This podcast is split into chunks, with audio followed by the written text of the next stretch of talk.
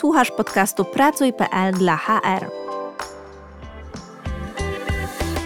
Cześć, nazywam się Ula Zając-Pałdyna i zapraszam Cię do posłuchania drugiego odcinka podcastu Pracuj.pl dla HR.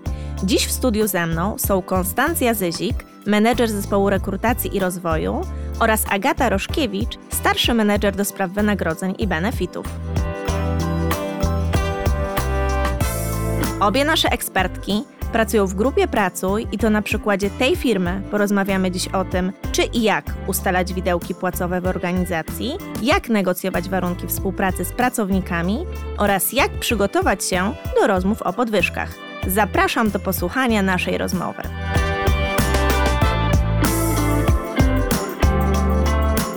Cześć dziewczyny. Cześć Ula. Dzień dobry. Jestem szczęśliwa, że akurat wy jesteście gościniami tego odcinka i od razu może zacznę z merytoryką.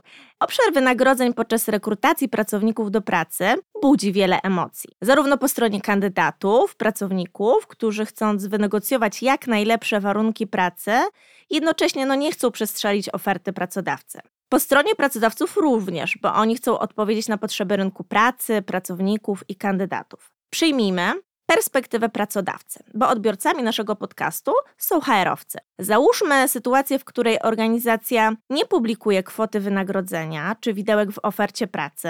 Powiedzcie, kiedy w takiej sytuacji jest dobry moment na rozmowę z kandydatem o zarobkach? Z mojej perspektywy przede wszystkim trzeba określić takie ogólne zasady w organizacji albo z danym obszarem biznesowym, tak żeby przy różnych procesach mieliśmy tą samą koncepcję, kiedy i jak o tych wynagrodzeniach możemy rozmawiać. Druga sprawa to jest przede wszystkim przeszkolenie w ogóle menadżerów i menadżerki, jak rozmawiać o wynagrodzeniu, dlatego że to jest bardzo też emocjonujący obszar także dla ludzi po stronie biznesu, nie tylko dla osób, które aplikują. Następnie bym się zastanowiła, czy chcemy właśnie przyjmować opcję taką, że Wiemy, jakie to są na przykład widełki, i na przykład możemy już na wstępnych etapach rozmawiać, kiedy ktoś po drugiej stronie nam się po prostu podoba i jesteśmy nim zainteresowani. Wiem, że taka opcja jest wybierana dość rzadko, dlatego kiedy nie ma zazwyczaj zgody na to, żeby opublikować informacje w ogłoszeniu, też często nie ma zgody, żeby rozmawiać z kimkolwiek, kto nie jest osobą, którą chcemy zaofertować. Więc możemy przejść do takiej wersji, która jest najbardziej standardowa na rynku pracy, to znaczy rozmawiamy wtedy, kiedy jesteśmy już zainteresowani daną osobą. I tutaj powinniśmy zacząć na ten temat rozmawiać dopiero wtedy, kiedy pozyskamy wszystkie informacje od kandydata, ale też damy wszystkie informacje kandydatowi czy też kandydatce, czyli damy czas, żeby druga strona nas zapytała o wszystko. A czy nie jest tak, że kandydaci chcą na samym początku już wiedzieć? Chcą. No właśnie. Oczywiście, że chcą. No bo to jest z jednej strony właśnie potrzeba kandydatów, którzy chcieliby jak najszybciej, najchętniej w ofercie pracy, no ale tutaj mamy taką sytuację, że nie podajemy takiej informacji no to jak w takiej sytuacji zainteresować mimo wszystko tego kandydata, no i nie spowodować, że na samym końcu, wiesz, po prostu będzie problem właśnie z kwestią zarobków, a wszystko inne będzie z jednej i z drugiej strony pasować. Z mojej strony przede wszystkim korzystajmy z kwestionariuszy. W momencie, kiedy ktoś aplikuje, powinniśmy mieć podpięty kwestionariusz do ogłoszenia.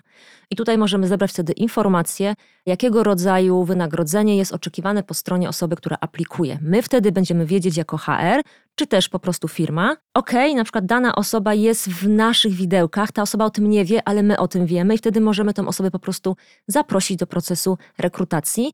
Oczywiście może też być tak, że zaprosimy te osoby, które trochę przekraczają, ale jest to taki bezpieczny próg, gdzie wiemy, że możemy dalej rozmawiać. Wtedy to od razu jest bezpieczniejszy proces rekrutacji. My wiemy, że jesteśmy zainteresowani i wiemy, że potencjalnie ta osoba będzie też zainteresowana w ogóle wysłuchaniem takiej oferty na samym końcu. Ten czas po tej stronie drugiej nie będzie zmarnowany. No, dokładnie tak. A powiedz w takiej sytuacji, jak te widełki ustawić, tak żeby z jednej strony nie było czegoś takiego, że kandydaci wybierają albo środek, żeby właśnie nie przestrzelić tych swoich oczekiwań, albo też, że wybierają te górne granice widełek, tak? I w jaki sposób powinniśmy podejść do, do tworzenia takich widełek właśnie w formularzu? Możemy podchodzić w dwojaki sposób. Albo możemy po prostu pokazywać faktycznie przedziały, mieć konkretne przedziały i je ustawić na tyle szeroko, żeby one były dla nas bezpieczne, ale też, żeby no, trochę nie obrażały drugiej strony, bo jeżeli przedział to będzie 5 tysięcy, a 15, no to niestety kandydat czy kandydatka mogą odebrać taką informację jako mało poważną, po prostu rynkowo i nas jako mało poważnego pracodawcę. Więc jeżeli wiemy, jakie one są, to ustawmy je tak, żeby one mogły zawierać i wszelkiego rodzaju premie, prowizje, dodatki, które mogą zawierać się też w wynagrodzeniu np. rocznym, a o czym dopiero będziemy na samym końcu chcieli rozmawiać. Ale tutaj wchodzi bardzo ważna rzecz, dlatego że zanim my w ogóle przystąpimy do tego procesu rekrutacji, to my musimy wiedzieć, jaka jest polityka wynagradzania w firmie, jakie zasady nas obowiązują. I tutaj od razu patrzę na Agatę, dlatego że my nie powinniśmy działać wbrew temu, co się dzieje wewnątrz organizacji. Ta spójność na zewnątrz musi być bardzo mocna z tym, co jest potem już w środku, w firmie i co potem się będzie działo, kiedy już ta osoba przyjdzie do firmy i będzie po prostu naszą koleżanką czy też kolegą. Więc pierwsze kroki kierujemy do osoby właśnie od wynagrodzeń. Z mojej perspektywy to są dwa różne tematy, gdzie podajemy właśnie i pytamy w formularzu aplikacyjnym o wynagrodzenia i tam rzeczywiście dajemy te widełki, które nie mają nic wspólnego z widełkami w siatce wynagrodzeń naszych, tylko po prostu widełki wynagrodzeń, gdzie kandydaci sobie określają, ile by chcieli rzeczywiście na takim stanowisku zarabiać. Druga kwestia, jaką już tutaj poruszamy, to są te widełki w ogłoszeniach. I to jest temat już trudniejszy. Rzeczywiście firmy, które nie mają ułożonej polityki wynagrodzeniowej w ramach swojej organizacji i ustalonych wspólnych zasad, powinny się tutaj ustrzegać przed tym, żeby rzeczywiście dawać widełki bez żadnych reguł. Bo to jest myślę, że największy problem i wtedy rzeczywiście zrobimy sobie więcej problemów w ramach organizacji niż pomożemy sobie rzeczywiście udostępniając widełki w samym ogłoszeniu.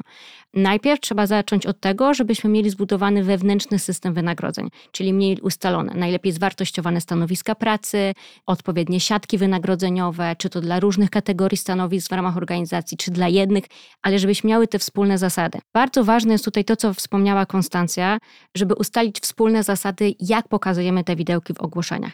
Dlatego, że nie jest wbrew pozorom może to taki prosty wcale temat, że określamy, ok, no to chcemy 8-10. Dlatego, że w zależności od tego, jakie to jest stanowisko, jaka to jest kategoria, na takie wynagrodzenie takiej osoby składają się bardzo różne czynniki, bardzo różne elementy wynagrodzenia. I to jest element taki jak wynagrodzenie podstawowe, takie miesięczne, co mamy o umowie, ale to są też czynniki, to są też również wynagrodzenie zmienne. I tam już wchodzi, czy to jest prowizja, czy to jest premia, czy to jest e, miesięczne dodatkowe wynagrodzenie, czy to jest kwartalne, czy roczne, czy mamy premię na przykład roczną uzależnioną od wyników, czy nie. Więc jakby mamy tak bardzo dużo składników wynagrodzeniowych, które mogą się różnić w różnych kategoriach stanowisk, że musimy mieć wewnętrznie spójne zasady po to, żeby nie tylko kandydaci, którzy właśnie potem dołączą do nas i będą naszym kolegą, koleżanką z zespołu, ale też pracownicy, którzy nie oszukujmy się, widzą wtedy takie ogłoszenie i widzą też widełki i często to jest na ich stanowisko. Więc jakby zachowanie tej takiej tutaj spójności jest bardzo ważne, bo pamiętajmy, że rekrutujemy przeważnie na te stanowiska, które już mamy w organizacji, a więc też mamy osoby, które na tych stanowiskach po prostu u nas pracują. A co w takiej sytuacji, kiedy właśnie no, nie mamy tego, nie mamy jeszcze poukładanego tego w ramach organizacji, to co byście radziły? Czy na przykład, jeżeli już decydujemy się w formularzu zapytać o to wynagrodzenie preferowane, to czy na przykład pytać o to wynagrodzenie stanowiskowe, czy może ogólnofirmowe, jakie są widełki? Jak byście polecały HR-owcom, żeby zacząć, tak? Bo to może być pierwszy krok, publikacja widełek w formularzu, kiedy nie jesteśmy jeszcze tak na tyle transparentni, że możemy właśnie pozwolić sobie na publikację widełek w ogłoszeniu o pracę. Możemy zrobić to dwojako, albo faktycznie dajemy widełki i zamknięte pytania, gdzie możemy wybrać jedną tylko opcję, na przykład poniżej jakiejś kwoty i potem przedziały i na przykład powyżej. I jeżeli ktoś się zna na rekrutacji, będzie wiedział, że zazwyczaj te widełki w środku to jest to, co możemy trafić i co będzie zazwyczaj tą ofertą potem końcową ale to też jest tak, że jeżeli my nawet jako rekruterzy możemy nie wiedzieć do końca, na przykład, czy będziemy w stanie zaoferować to więcej, dlatego te widełki powinny być przede wszystkim racjonalne. Na przykład, jeżeli na przykład my wiemy, że rynkowo się płaci w taki, a nie inny sposób i może na przykład u nas nie ma akurat wartościowania i to jest mniejsza firma, to zawsze możemy przyjąć jakieś takie zdroworozsądkowe zasady, gdzie by komuś po prostu móc na zewnątrz pokazać, ok, poruszamy się w takiej przestrzeni, nie możemy tego ujawnić do końca, ale proszę nam coś zaznacz. Inną opcją jest po prostu zostawienie otwartego pytania, jakiego rodzaju wynagrodzenie będzie dla pani pana interesujące, oczywiście brutto, I wtedy jest tak bardzo duża dowolność. Zawsze pamiętajmy, żeby wpisywać wersję w złotówkach, bo też czasami wpisują osoby na przykład w euro albo w innych walutach. Nie wiem, czy dla zabawy, czy nie, ale po prostu to się może czasami zdarzać. I ta pierwsza wersja jest bezpieczniejsza, bo po prostu można to dzięki temu w kwestionariuszu potem w systemach filtrować i sobie znaleźć takie osoby po prostu w bardzo prosty sposób. To, co jest ważne, jak z mojej perspektywy, kwestia tego, że nawet jeśli nie mamy wartościowania, nie mamy ustalonej polityki, jesteśmy na początku drogi, to przeważnie mimo wszystko mamy już osoby firmy, które pracują na podobnym stanowisku pracy. I to może być dla nas też taki w pierwszym kroku punkt odniesienia. Czyli bierzemy sobie wszystkie osoby, które mamy na danym stanowisku pracy i patrzymy, ile płacimy, czy mamy duże rozbieżności, czy nie, i czy właśnie jesteśmy w stanie sobie już tutaj określić jakiś punkt widełki, które by nas interesowały, i to może nasz taki być punkt odniesienia. Okej, okay, tyle jesteśmy w stanie płacić na takim stanowisku pracy. Jeżeli mamy z kolei bardzo duże rozbieżności na takich samych stanowiskach, to jest to dla nas inny sygnał, a to oznacza, że musimy naprawdę popracować nad spójnością i sprawiedliwością wynagrodzeń, ale to też jest fajne ćwiczenie i to nam wtedy pokazuje, od czego powinniśmy zacząć. Czy mamy już bez wartościowania, bez zatrudniania firm zewnętrznych, kupowania jakichś raportów, czy mamy zachowane jakieś takie zdroworozsądkowe widełki, rzeczywiście płacimy podobnie na tych samych stanowiskach, nie. I to taki myślę, że dla firm początkujących, raczkujących w tym temacie, może być taki punkt odniesienia i znalezienie tego, ok, zastanówmy się, gdzie w takim razie ewentualnie mamy problem, jeśli nie jesteśmy w stanie określić jakichś jednych widełek. To, co jest może wydawać się może mało spójne, ale wiem, że dużo osób może się cieszyć, na przykład, jeżeli nie ma żadnej polityki, związanej z wynagradzaniem w organizacji, bo to może gwarantować nam łatwiejsze znalezienie osoby, bo akurat uznamy, że to jest talent, wyjątek, ta osoba jest genialna i nie będzie żadnych problemów, żeby przykład zapłacić jej dużo powyżej rynku, bo po prostu nie ma zasady, której wtedy musielibyśmy ją złamać. Tylko, że problem się zaczyna wtedy, kiedy ta osoba przychodzi do firmy i staje się naszą koleżanką czy kolegą i wtedy się okazuje, że prawda jest taka, że ludzie w firmie często mówią, ile zarabiają między sobą. I to niestety ma konsekwencje takie, że reszta zespołu prędzej czy później będzie zdemotywowana, będzie nieszczęśliwa, przyjdzie do nas informacją: wiemy, chcemy tyle samo. Więc będziemy mieć sukces w rekrutacji, ale problem w zespole obok. I tak naprawdę wyjdzie nam to niestety w perspektywie czasu niezbyt dobrze, jeżeli chodzi o atmosferę i zaangażowanie w firmie. O tym też trzeba pamiętać. To jest podcast Pracuj.pl dla HR. Rozmawiamy o skutecznej rekrutacji i budowaniu angażującej kultury organizacji dzięki HR. Ty, Konstancja, często spotykałaś i spotykasz się z kandydatami. I powiedz, jakich pytań mogą spodziewać się rekruterzy, ale też przełożeni, bo oni też przecież biorą udział w procesach rekrutacyjnych, w rozmowach kwalifikacyjnych, kiedy właśnie brakuje widełek w ogłoszeniu i jak ewentualnie się przygotować na tego typu pytania? Zazwyczaj są pytania od razu na pierwszym etapie, często nawet przez telefon w zależności przy jakich obszarach, jeśli chodzi o stanowiska, ile płacicie, jakie macie pieniądze, jakie jest wynagrodzenie. Jeszcze Ale przez telefon, Przez prawda? telefon. Czasami mamy tak zwany phone screening, czyli dzwonimy do jakiejś tam puli osób, którym jesteśmy zainteresowani, żeby w ogóle sprawdzić, czy nadal ktoś jest po drugiej stronie też zainteresowany. I często te pytania już padają na zasadzie, wie pani co, mam kilka innych procesów, nie chcę marnować swojego czasu. I tutaj przede wszystkim musimy mieć ustalone główne zasady razem z menadżerem, razem z innymi osobami w HR-ze i wszystkimi osobami, które w ogóle biorą udział w procesie rekrutacji, bo to też na przykład mogą być eksperci czy ekspertki, że nieważne na którym etapie będzie pytanie na ten temat, my mamy pewnego rodzaju zasadę, którą będziemy się posługiwać. Taka zasada przykład może być wprost, że biorąc pod uwagę nasze zasady i naszą politykę, my udzielamy takiej informacji na finalnym etapie procesu rekrutacji. Wynika to z tego, z tego, z tego. Wtedy też będziemy mogli wyjaśnić dokładnie na przykład system premiowy czy prowizyjny, dlatego że to są często bardzo poufne informacje dla pracodawców. No i my nie chcemy każdemu przedstawiać informacji, z czego to jest złożone, jak to wpływa na wynagrodzenie roczne i tak dalej. Jeżeli będziemy mieć przemyślany sposób komunikacji do osób, które biorą udział w procesach rekrutacji, będzie to dużo bardziej profesjonalne i pewnie będzie nam prościej obronić takie stanowisko firmy. Najgorsze, co może być, to wtedy, kiedy zaczyna ktoś się denerwować przez telefon czy na spotkaniu, bo nie jest przygotowany bo przecież, no przecież wie pani, rekruterzy nie muszą znać specyfiki wynagradzania każdego stanowiska. To nie jest taki prosty proces, że jesteśmy w stanie określić, że na tym stanowisku będzie jej tyle i tyle, bo przyjmując sobie nawet stanowiska w dziale sprzedaży, mogą być firmy, które mają bardzo agresywne wynagrodzenia zmienne, a takie, które mają bardzo łagodne i te prowizje czy premie to jest y, naprawdę kilkuprocentowe. Ale mogą być takie, gdzie te czynniki zmienne to stanowią nawet i 70% wynagrodzenia danego pracownika. I ciężko jest tutaj moim zdaniem oczekiwać, że rekruter w trakcie phone screeningu albo na pierwszym etapie rekrutacji będzie wyjaśniał na przykład skomplikowany proces wyjaśniania, jak prowizję można osiągnąć, jakie czynniki są brane pod uwagę, jakie wskaźniki bierzemy pod uwagę. To jest już rozmowa na dalszy, dalszy etap, więc bardzo dużo moim zdaniem zależy od tego, jakie to jest stanowisko, bo są stanowiska, gdzie nie mamy w ogóle na przykład żadnych dodatkowych premii i wynagrodzenie miesięczne to podstawowe jest jedynym wynagrodzeniem, jakiego można oczekiwać. I tu jest sytuacja jakby prostsza, ale nie oszukujmy się, to bywa jakby rzadko. Zwykle są jakieś dodatkowe premie, które są od czegoś zależne i jakby nie oczekiwałabym, że ten pierwszy etap to jest ten etap, który takich informacji trzeba udzielać, ale ważne jest to, co mówi Konstancja, czyli mieć wspólnie ustaloną zasadę co robimy, czyli po prostu wiedzieć i być spójnym w tym, co przekazujemy kandydatom. A czy uważacie, że dobrym pomysłem jest powiedzenie właśnie o tych takich podstawowych zasadach wynagradzania, czyli na przykład z czego składa się w ogóle wynagrodzenia, bez jakoś tam wchodzenia w szczegóły? Dlaczego do tego dążę i tak was trochę cisnę w tym temacie? Dlatego, że no jakby spojrzymy sobie na każde badanie, które jest przeprowadzane wśród kandydatów, oni chcą jak najszybciej poznać wynagrodzenie. No i Chcą. mnie oczywiście to nie dziwi z jednej strony, bo my też byśmy nie chcieli... wcale. Dokładnie tak tak. I co zrobić, żeby, tak, po pierwsze, no, żeby ten kandydat nam nie uciekł w trakcie, bo znajdzie się pracodawca, który jednak jest bardziej transparentny już od samego początku i przynajmniej powie, tak, twoje oczekiwania to są właściwe.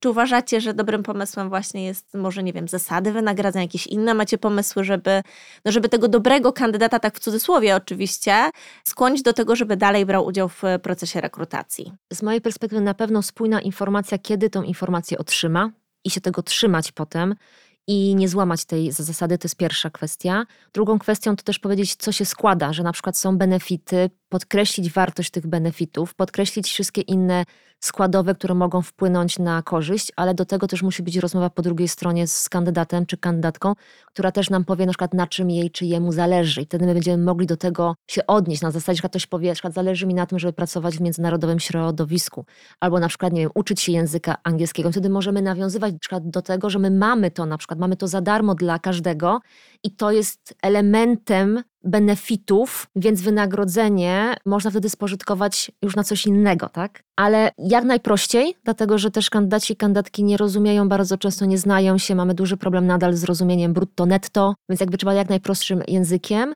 I myślę, że dla HR-u, jeżeli nie ma zgody na pokazywanie widełek, to jeżeli mamy zgodę, żeby pokazać w formularzu te przedziały, to jest jakiegoś rodzaju informacja podprogowa, w czym się poruszamy. Może to będzie dużo szerzej, ale to już jest jakieś wyjście naprzeciw do oczekiwań kandydatów, a tylko, że oni muszą być w stanie dojść do tego formularza i chcieć zaaplikować, więc ogłoszenie też musi być odpowiednio napisane. Tam przede wszystkim musi być informacja, co dokładnie ktoś będzie robić i jakie mamy oczekiwania, żeby to było po prostu interesujące. Dla mnie, jakby jak myślę o jak odpowiedzieć na to pytanie, to jednak po prostu dążmy do widełek w ogłoszeniu.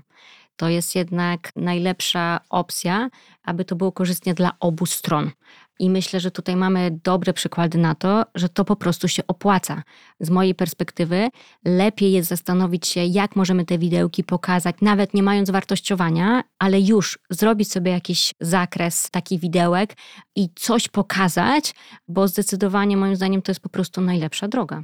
Ja poprosiłam Pracuj.pl o informacje, jak informowanie o widełkach przekłada się w ogóle, bo dużo pracodawców, my też zresztą w 2019 roku, jak wchodziliśmy w ten tryb, ok, chcemy pokazywać widełki, to jest dla nas ważne, myśleliśmy, ok, czy to wpłynie na responsywność, czy będzie więcej CV, czy raczej mniej. I faktycznie w segmencie blue i white, bo jakby dzielimy kandydatów jakby na dwie grupy, jeśli chodzi o stanowiska, w jednej i drugiej grupie ogólnie jest zwiększona skuteczność, jeżeli chodzi o ilość CV.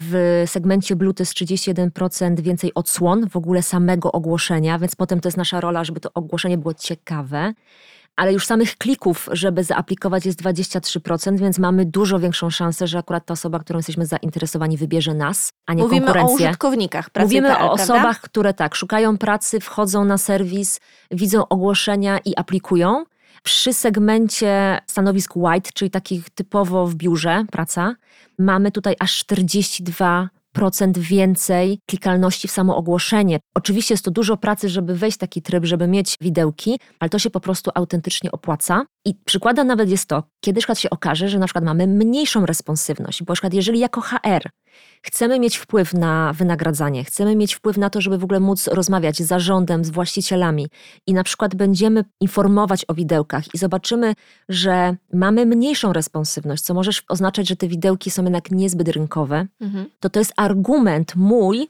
gdzie ja idę do zespołu Agaty i mówię, słuchajcie, na, w perspektywie czasu, na przykład mamy takie, a nie inne wyniki i teraz jest to duży argument, żeby iść coś z tym zrobić. Innym argumentem jest to, że nawet jeżeli mamy mniejszą liczbę aplikacji, to te osoby mamy też dużo mniejsze ryzyko, że potem nam tej oferty nie przyjmą, dlatego że one już na dzień dobry widzą nasze możliwości finansowe i to, ile chcemy zapłacić, i już się zgadzają I pewnie z tym. nie będą zaskoczone potem, jeżeli otrzymają od nas ofertę, co oznacza, że jako dla HR-u i dla rekruterów nie będziemy przepalać naszego czasu, czasu biznesu, ale też czasu kandydatów, więc w sumie są same korzyści. Słuchasz podcastu Pracuj.pl dla HR. Ja jestem ogromną entuzjastką, ja powiem także. wam, transparentności. I fajnie, że zaczęłyście ten temat właśnie korzyści, które wynikają z publikowania już w ofercie pracy, już w takim komunikacie skierowanym do osób, które poszukują pracy, widełek. No i wy jako grupa pracy, tak jak wspomniałaś Konstancja, też weszliście na tą tak. dobrą stronę mocy, że tak to ujmę i podeszliście po prostu transparentnie do komunikacji wynagrodzeń. I moje pytanie, trochę przewrotne, to jakie błędy my możemy popełnić publikując właśnie wynagrodzenie już w ofercie pracy? Ja sama nawet pamiętam, pamiętam, bo my w HR-ach się dzielimy tutaj różnymi takimi smaczkami z rynku mhm. i pojawiają się takie właśnie w cudzysłowie kwiatki, kiedy to właśnie na przykład pracodawcy opublikowali wynagrodzenie, a okazało się, że tam w środku to jest taki bałagan, że podniosło się larum. Mhm. A jak to wygląda z waszej perspektywy? Jak wy uważacie, albo może na przykładzie też właśnie grupy mhm. Pracuj, jakie wy może błędy popełniliście jako organizacja wprowadzając transparentność? My podeszliśmy do tego w bardzo prosty sposób. Jesteśmy gotowi, jesteśmy otwarci otwarci, też mamy taką przestrzeń w firmie, że możemy się uczyć, możemy próbować różnych rzeczy. To nie od razu musi być najlepsza opcja, która jest po prostu dostępna na rynku, ale to też dzięki temu, jaki, kto zarządza firmą i też jakie mamy po prostu struktury w organizacji. Z mojej perspektywy, myśmy najpierw pokazali widełki i daliśmy sobie taką szansę. Komu? E, na zewnątrz w ogłoszeniach i daliśmy sobie taką szansę, że będziemy z każdym menadżerem podchodzić indywidualnie do tego, w jaki sposób te widełki chcemy pokazywać. Ale rozumiem, że wcześniej przepracowaliście sobie to w środku, nie wyszliście tak, od tej komunikacji nas, na zewnątrz. Nie, nie, u nas było to trochę inaczej. To był długotrwały proces, bo jeżeli ja jak zajmuję się komponentami, wiem, że jeżeli chcemy pokazywać widełki i ktoś by do mnie przyszedł, ok, pokażmy widełki, to nie oszukujmy się, ale w większości firm najpierw zanim pokażemy widełki, tak robiąc wszystko po kolei, I każdym krok przemyśleć i zrobić zgodnie z zasadami, to pewnie potrzebujemy około dwóch lat na przygotowanie się do tego. O oh, wow. Dlatego, że e, jeśli mówisz o dużej organizacji, organi- duży. pewnie mniej, nie? Czym mniejsza organizacja, tym mniej stanowisk, tym mniej tak. pracy, tym jesteśmy szybciej i tym jesteśmy bardziej gotowi. Dlatego, że musimy wziąć pod uwagę to, że jeżeli znajdziemy i zrobimy sobie ćwiczenia, zwartościujemy stanowiska pracy, zobaczymy, gdzie ile płacimy, to nagle się okaże, że będziemy mieli rozbieżności. Rozbieżności będą wynikać z tego, chociażby o czym rozmawiałyśmy na początku, czyli przyszło kilka osób, które było dobre w negocjacjach swoich wynagrodzeń i rzeczywiście wystrzeliwują ponad rynek. I oni są dobrymi pracownikami, no przecież nie będziemy obniżać wynagrodzenia przez to, że teraz nagle się okazało, że przepłacamy. Będą też takie osoby, które na przykład pracują z nami od dawna i rzeczywiście nie walczyły o te swoje podwyżki i zarabiają mniej na tych stanowiskach, które mamy. Myślę, że w dzisiejszych czasach tym bardziej, dlatego powiedziałam, że to tyle zajmie, to nie jest takie proste, żeby firma po prostu powiedziała, ok, to dopłacamy x kwoty do budżetu wynagrodzeń po to, żeby wyrównać wynagrodzenia. W mniejszych firmach musimy wziąć też pod uwagę na przykład płacę minimalną. Jeżeli jest podnoszona, to automatycznie zjada to też duży procent budżetu wynagrodzeń. Dlatego mówię o tym, że potrzebujemy czasu, żeby to wyrównać, dlatego że nie jesteśmy w stanie standardowej tak firmie po prostu dopłacić wszystkim, którzy na przykład są niedopłaceni. Czyli to jest po prostu proces, to jest proces, proces, który trzeba rozłożyć sobie na etapy, dlatego że nie ma też nic gorszego niż nagle zobaczenie, okej, nie mamy spójności, to w takim razie wszystkim dosypujemy niezgodnie z polityką wynagradzania i dajemy po prostu wszystkim na raz, bo firma tego nie udźwignie. Więc to jest proces, który trzeba rozłożyć na etapy, który trzeba się zastanowić, jak zrobić. Jeśli mamy na przykład jakąś politykę wynagradzania i ustalone, jak często możemy w roku dawać podwyżki, nie wiem, przeważnie w firmach jest to na przykład raz w roku, to musimy czekać do tego momentu i się przygotować, przygotować na to firmę, jaki budżet będziemy potrzebować. Dlatego to nie jest coś takiego, że jesteśmy gotowi tu i teraz. Jasne, możemy to zrobić, sprawdzić, co mamy i tak mniej więcej coś podać na rynku, tylko musimy się liczyć z tym i to myślę, że jest największy błąd, jaki firmy popełniają, czyli ustalają sobie jakieś widełki i nie sprawdzają na przykład, jak ma się to do tego, co płacimy już wewnątrz organizacji. Czyli nagle się okaże, że my podajemy coś innego niż płacimy ludziom już u nas pracującym, naszym pracownikom. I myślę, że to jest największy błąd. Patrzymy na rynek, a niekoniecznie Patrzymy na, na coś... rynek, ustalamy sobie widełki i okej, to pokazujemy. A nie ma tego sprawdzenia, jak te widełki mają się do tego, jak my płacimy rzeczywiście naszym pracownikom na tych stanowiskach pracy. Więc to myślę, że jest największy błąd. My, tak jak pytałaś, nie miałyśmy tego problemu, dlatego że my zrobiliśmy wartościowanie już wcześniej i rzeczywiście proces dojścia do tej takiej spójności, sprawiedliwości wynagrodzeń w ramach naszej organizacji też trwał. To nie był jeden kwartał, to nie był nawet jeden rok, kiedy musieliśmy sobie rzeczywiście to na spokojnie zbudować, zastanowić się, jak chcemy płacić, ile i rzeczywiście zbudować taką matrycę ważności naszych stanowisk. Co więcej, to trzeba cały czas aktualizować. To nie jest ustalone jedno na pięć lat i my już to mamy, bo rynek idzie bardzo szybko. Więc to, od czego trzeba po prostu jakby zacząć, to zastanowić się, co chcemy osiągnąć. I my rzeczywiście mieliśmy zrobione wartościowanie, trzymaliśmy się już jakiejś polityki, a mimo wszystko Z 9 miesięcy żeśmy testowali i A w jaki potem sposób testowaliście? po prostu doszliśmy do wniosku, że każdorazowo z menadżerem czy też menadżerką będziemy ustalać, jak chcemy pokazać to, co mamy w organizacji, biorąc pod uwagę właśnie wartościowanie. Ale biorąc pod uwagę właśnie też to, że mamy różne składniki wynagrodzeniowe, Mhm. więc co Premia, innego tak ustalaliśmy dalej. w sprzedaży, co jest na przykład dla nas ważne, bo bardzo ważne jest to, żeby się zastanowić i tym błędem, które jest, to jest to, żeby się zastanowić, co kandydaci chcą zobaczyć, bo w przypadku działu sprzedaży na przykład no bardzo ważne są te czynniki zmienne. No i nie oszukujmy się, tam ta rywalizacja jest, ta konkurencja, więc jakby to, czy i jak można więcej, czy jest szklany sufit, do czego można dojść, jest bardzo ważne, więc często jest tak, że może nie musimy podawać nawet w stu jakichś takich bardzo zamkniętych widełek, ale dać znać, jakie są w ogóle możliwości. Tam, gdzie mamy zamknięte te roczne wynagrodzenia i jakby wiemy z góry, ile na przykład płacimy, albo nie mamy żadnych premii,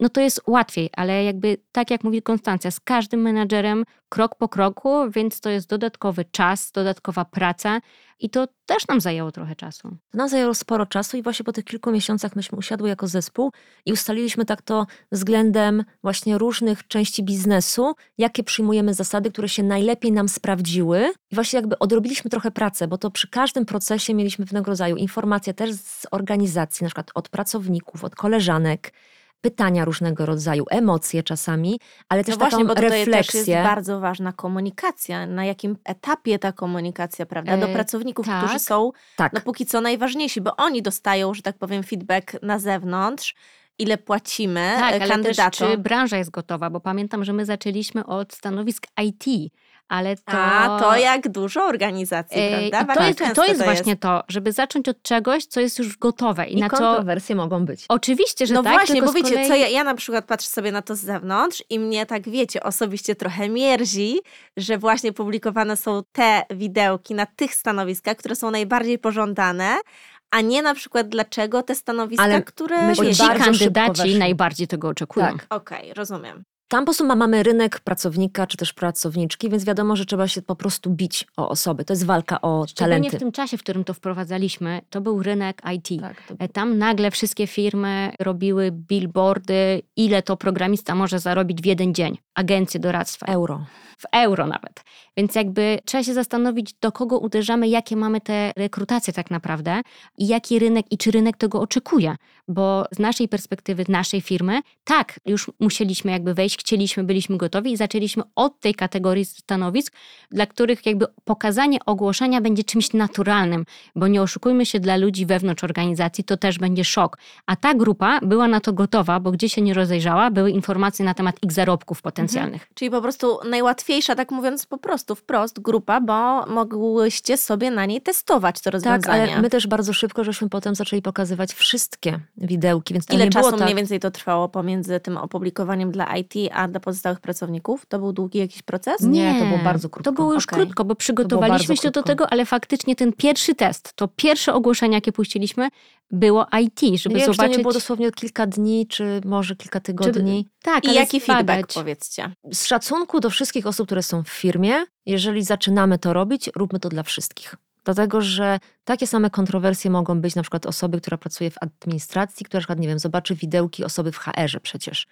Więc jeżeli my jesteśmy gotowi, mamy politykę, która jest racjonalna, zgodna, Sprawiedliwa. sprawiedliwa przede wszystkim i my też jesteśmy w stanie to obronić, tak? I ta komunikacja jest w odpowiedni sposób poprowadzona do osób, no to oczywiście to ryzyko emocjonalności będzie dużo mniejsze, aczkolwiek ono i tak będzie i musimy na to być przygotowani, dlatego że ja zdaję sobie sprawę, że i tak osoby w organizacji czytając ogłoszenie, widząc widełki, ale na przykład też na przykład widząc, że na przykład jedna jest na przykład z premią, druga jest bez, oni do końca nie będą wiedzieli dokładnie ile się zarabia na tym stanowisku, ale mogą sobie mniej więcej przeliczyć, jeżeli są w środku w firmie, bo wiedzą, jakie mamy zasady w organizacji. I to oczywiście może być taka informacja, okej, to teraz też bym chciała na przykład, tak? No ale oczywiście firmy mogą mieć różnego rodzaju inne działania typu reskilling, rekrutacje wewnętrzne i też informacja, słuchaj, może na przykład będziesz kiedyś mogła, tak? Jeżeli na przykład, nie wiem, będziesz osobą, która, nie wiem, weźmie udział w procesie i go przejdzie. Ale to zawsze musimy się przygotować na to,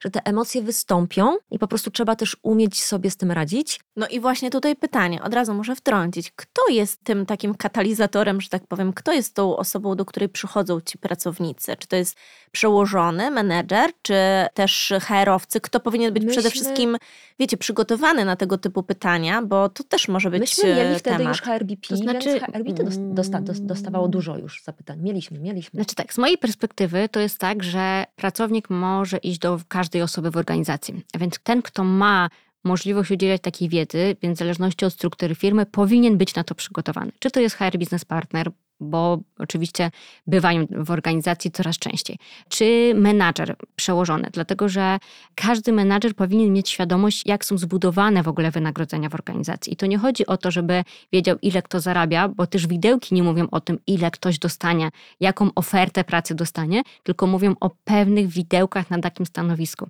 Ale bierzmy pod uwagę to, że stanowisko i ta rekrutacja jest na jakiś konkretny, załóżmy, poziom. Szukamy programisty, jak już jesteśmy przy nich, mida. Ale tak naprawdę mamy super kandydatów na seniora bądź juniora. I jakby to nie jest tak, że widełki są ustalone, wyryte i jakby to jest to wynagrodzenie i któryś w ramach tego. To jest kwestia tego, jakie ten kandydat ma kompetencje, kwalifikacje, jaką ma wiedzę i gdzie go możemy wykorzystać w ramach organizacji.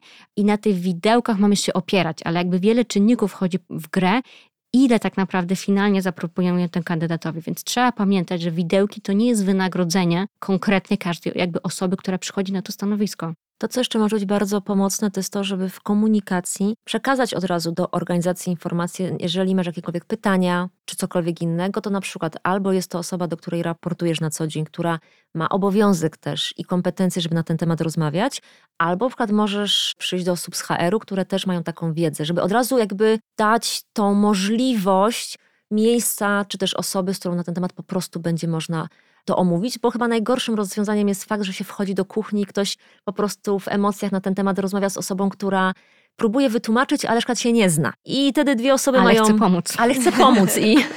Więc jakby już wychodźmy od razu z inicjatywą, bo wiemy, że te emocje po prostu będą i one będą pewnie przez bardzo długi czas. Tak samo jak mogą być na przykład emocje po stronie osób w zespole, do którego rekrutujemy, tak? A przykład po stronie innych menadżerów, bo na przykład widzą wynagrodzenia, potencjalnie wynagrodzenia w tym zespole. No właśnie, a jeszcze jak nałożymy na to pracę zdalną, kiedy nie zawsze się widzimy i nie zawsze mamy możliwość właśnie porozmawiania, to czasem może dojść do takiej sytuacji rzeczywiście bardzo trudnej w organizacji, kiedy pracownicy pomiędzy sobą rozmawiają.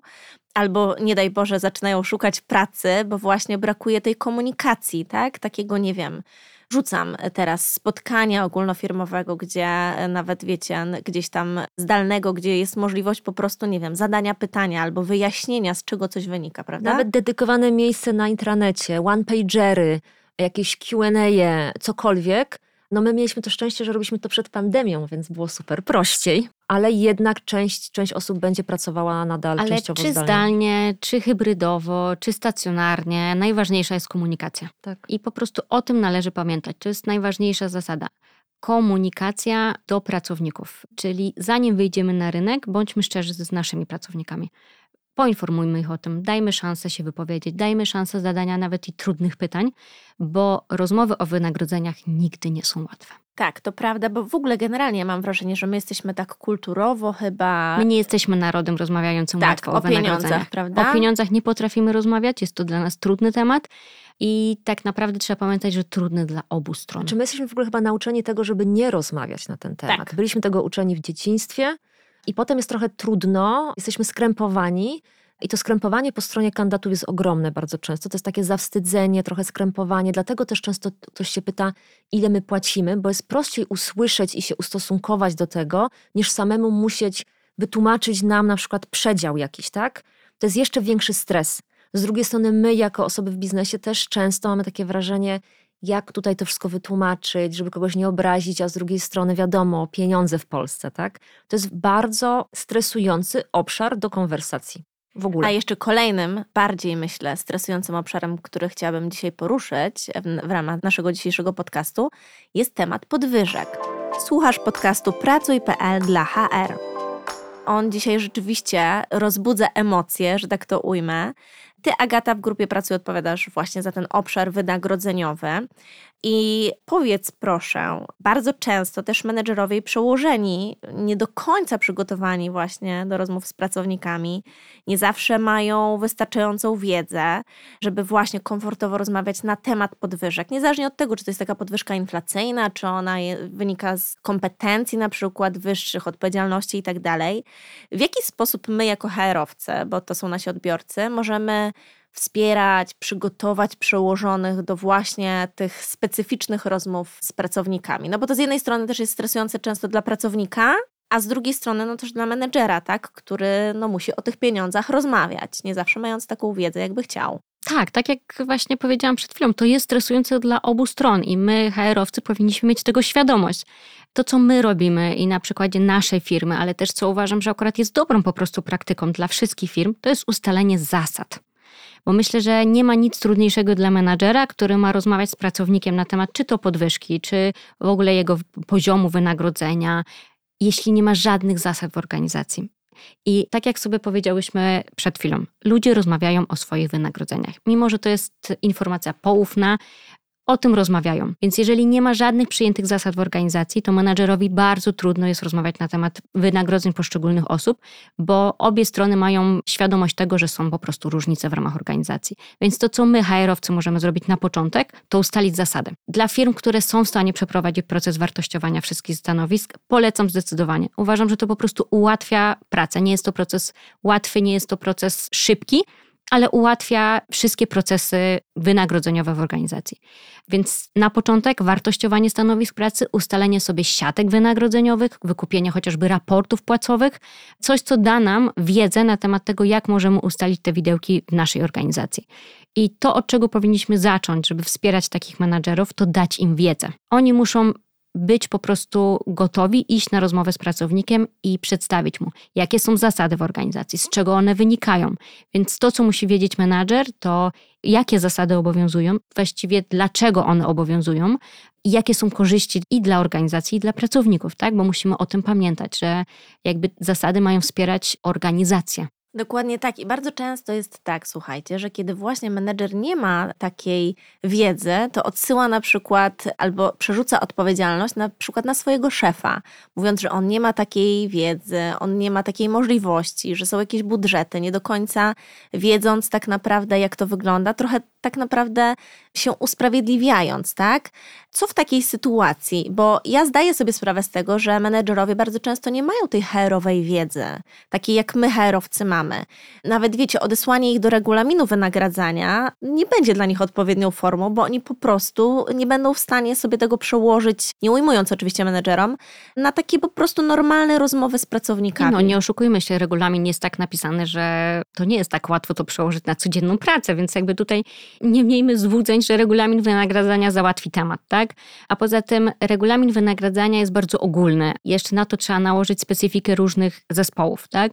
Więc to, co musimy sobie zrobić, to przede wszystkim ustalić zasady wynagradzania, zasady podwyżki, podwyżek w ogóle w ramach organizacji. Właśnie, a jeśli chodzi o te zasady podwyżek, co tam powinno być? Czy na przykład, nie wiem, to jest kwestia, kiedy dajemy te podwyżki, jaki jest budżet wcześniej, jak to powinno wyglądać, że tak powiem, dobrze zrobione? Ja myślę, że tak, to są dwie drogi, bo to, o czym ja mogę powiedzieć i tutaj chętnie się podzielę, to jest właśnie to, jak podejść do tych tematów rozmów już o podwyżkach i o samych wynagrodzeniach i jak taki system powinien być zbudowany, ale myślę, że druga część i druga jakby bardzo ważna odnoga to jest to, co robi Konstancja, czyli edukacja menadżerów, dlatego że podwyżki powinny być związane ze wzrostem kompetencji pracowników, ich wiedzy, umiejętności, a co za tym idzie, menadżerowie powinni regularnie spotykać się ze swoimi pracownikami i też dokonywać takich ocen pracowniczych, bo nie ma nic gorszego niż pracownik, który myśli, że świetnie pracuje, a menadżer jest z niego niezadowolony, ale nie było między nimi nawet żadnego spotkania. Czyli znowu komunikacja. Znowu komunikacja, ale szkolenie menadżerów. I ale to jest dla mnie jest niezwykle ważne. Bardzo ciekawe, coraz częściej w czasie rozmów o potencjalnej współpracy z kandydatami i kandydatkami jest ten temat. Jest pytanie, w jaki sposób my w firmie podchodzimy do podwyżek, jakie są ścieżki rozwoju, jak to się przekłada w ogóle na możliwości wzrostu wynagrodzenia. Mamy kandydatów prostu, coraz bardziej świadomych, tak, prawda? to jest super w ogóle.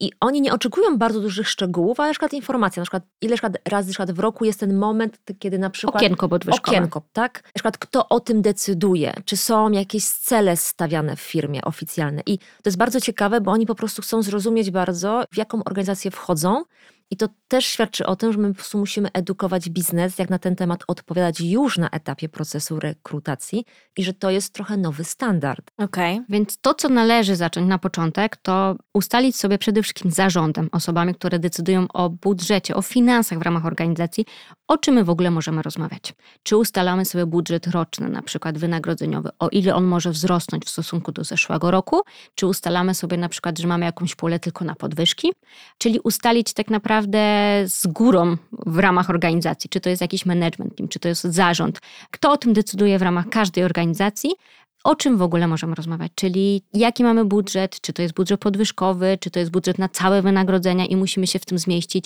ale też porozmawiać od razu wtedy o headkancie, dlatego że to jest właśnie też kluczowe, czyli ilu pracowników powinniśmy mieć, bo musimy ich wynagrodzenia również zaplanować. Kolejnym etapem, który musimy przejść, jak już wiemy, co to jest, to ustalić sobie zasadę. Czyli rolą HR-u jest to, żeby sprawdzać, obserwować i być na bieżąco z tym, jak płaci rynek. Dlatego, że nie wszystkie kategorie stanowisk co roku ich wynagrodzenia idą tak samo w górę i to jest naturalne. A kiedy nie możemy sobie pozwolić na przykład na raporty właśnie wynagrodzeniowe, macie jakieś pomysły na to, skąd zebrać feedback? Tak, dlatego że tak. Po pierwsze, można wykupić raport wynagrodzeniowy, nie biorąc w nim udziału i nie biorąc na przykład robiąc w ogóle wartościowania, tylko wykupić jakiś tam raport, jeden raport wynagrodzeniowy. Więc to już jest mniejszy koszt niż cała machina wartościowania stanowisk taka na, najdroższa, ale też najłatwiejsza w potem zarządzaniu i najlepsza długofalowo dla organizacji, to jest zrobienie wartościowania stanowisk, brania udziału w raportach płacowych, przekazywanie swoich danych i po prostu posiadanie tego dostępu do aktualnych wynagrodzeń rynkowych. Kolejna opcja to jest wykupienie po prostu raportu na rynku, które są i jest to opcja, która jest tańsza i pewnie możliwa już dla większości organizacji. Kolejna opcja to jest taka, żeby zbudować sobie własne takie widełki, własne siatki na podstawie tego na przykład jakie mają oczekiwania kandydaci, bo to też jest coś, co nam powie, ok, musimy mieć tyle i tyle mniej więcej wynagrodzeń, czyli taki budżet wynagrodzeń na takie stanowiska, które potrzebujemy. Więc możemy też skorzystać z tego, które już mamy, czyli współpracować z zespołem rekrutacji i po prostu wiedzieć, jakie oczekiwania mają kandydaci. No właśnie, to jest dobry pomysł, żeby pytać kandydatów, oczywiście z tym założeniem, że niektórzy oczywiście te swoje oczekiwania zawyżają, tak? Czy nie? Oczywiście, że tak, jak najbardziej, bo to jest tak, że na rozmowa o wynagrodzeniu jest jakąś formą negocjacji, więc zaczynamy z wyższej kwoty, żeby dojść do tego, co jest akceptowalne. Więc oczywiście musimy, jak nie mamy raportów, musimy wziąć to pod uwagę. Najprostszą metodą jest, zanim się w ogóle spytamy, to jeżeli mamy kwestionariusz i tam są informacje od każdej osoby, która aplikowała, to możemy z tego bardzo dużo informacji pozyskać i po prostu wyciągnąć z tego wnioski, jakie byśmy oczywiście chcieli.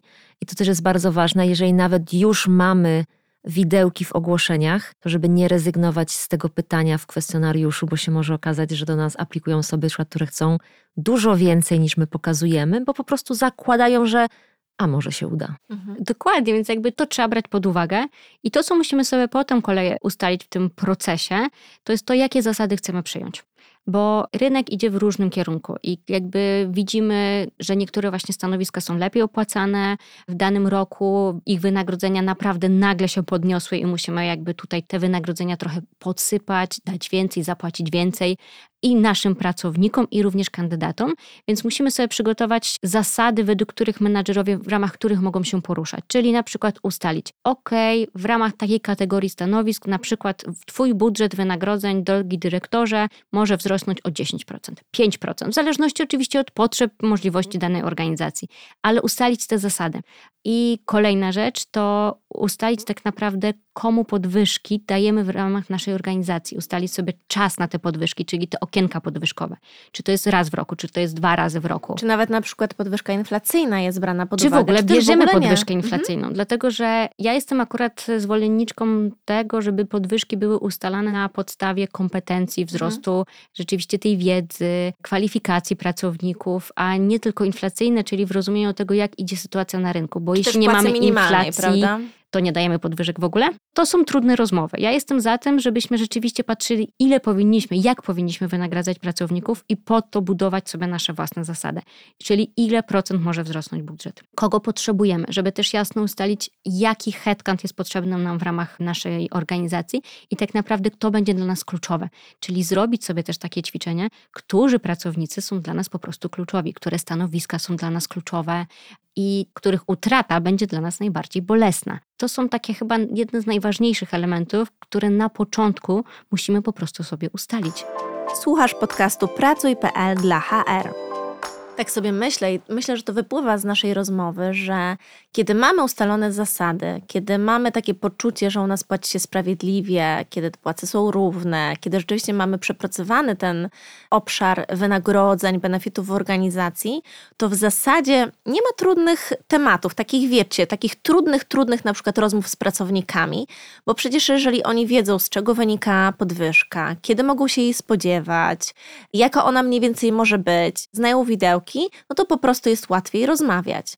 Oczywiście trudniejsza sytuacja myślę, że jest wtedy, kiedy po prostu tego nie ma i ten biedny, tak w cudzysłowie menedżer, musi czasem naprawdę z trudnymi pytaniami się mierzyć i z trudnymi sytuacjami. Myślę, że to nawet jak na pewno ułatwia nam to, bardzo ułatwia, bo przynajmniej menedżer wie w ramach jakich zasad może się poruszać, natomiast myślę, że i tak ma trudne rozmowy i tutaj właśnie dlatego patrzę na Konstancję, bo bardzo ważna jest edukacja tych menedżerów. Nie każdy umie świetnie sobie poradzić w rozmowie z Właśnie. pracownikami, którzy czasami bywają roszczeniowi, którzy mimo, że wiedzą jakie są realia, chcą zarabiać więcej, oczekują wyższych wynagrodzeń. I myślę, że tutaj jest też bardzo ważne to, żeby wspierać menadżerów, ale też to, o czym wspomniałam wcześniej, czyli rozmowy oceniające. Pracownicy muszą mieć świadomość tego, jak ich praca jest oceniana.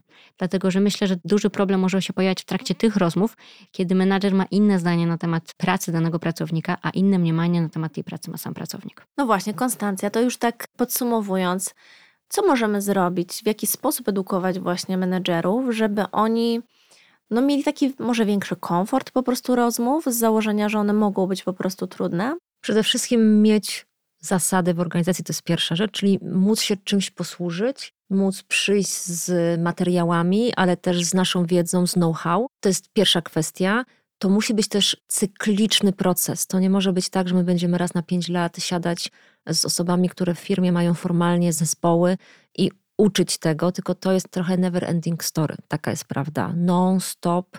I tutaj bardzo fajną rolę mogą pełnić osoby, które mają funkcję HRBP, które na co dzień pracują z biznesem, które po prostu mogą służyć taką poradą, znając zasady, ale też biorąc udział często też w różnych procesach rekrutacji na różnych etapach, szczególnie tych wyższych.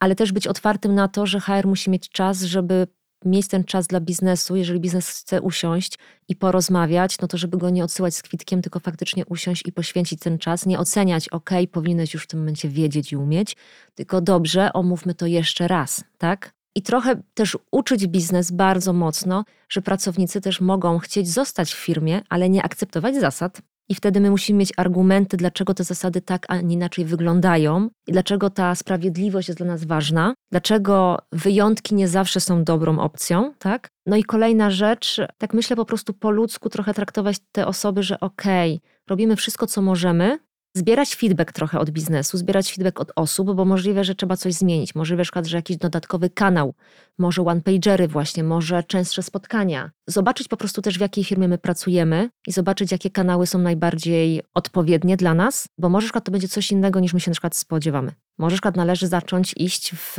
TikToka i nagrywać krótkie filmiki, może no to tak, jest jeżeli mamy taką tak. grupę Może odbiorców, to, jest przyszłość. to rzeczywiście. Znaczy, no, ta komunikacja jest najważniejsza tak. i to w jaki sposób to komunikować, no to już każda firma wie najlepiej, co sprawdza się u nich, ale ważne jest to, żeby po prostu każdy menadżer znał trochę szerszy obrazek i po prostu go znał.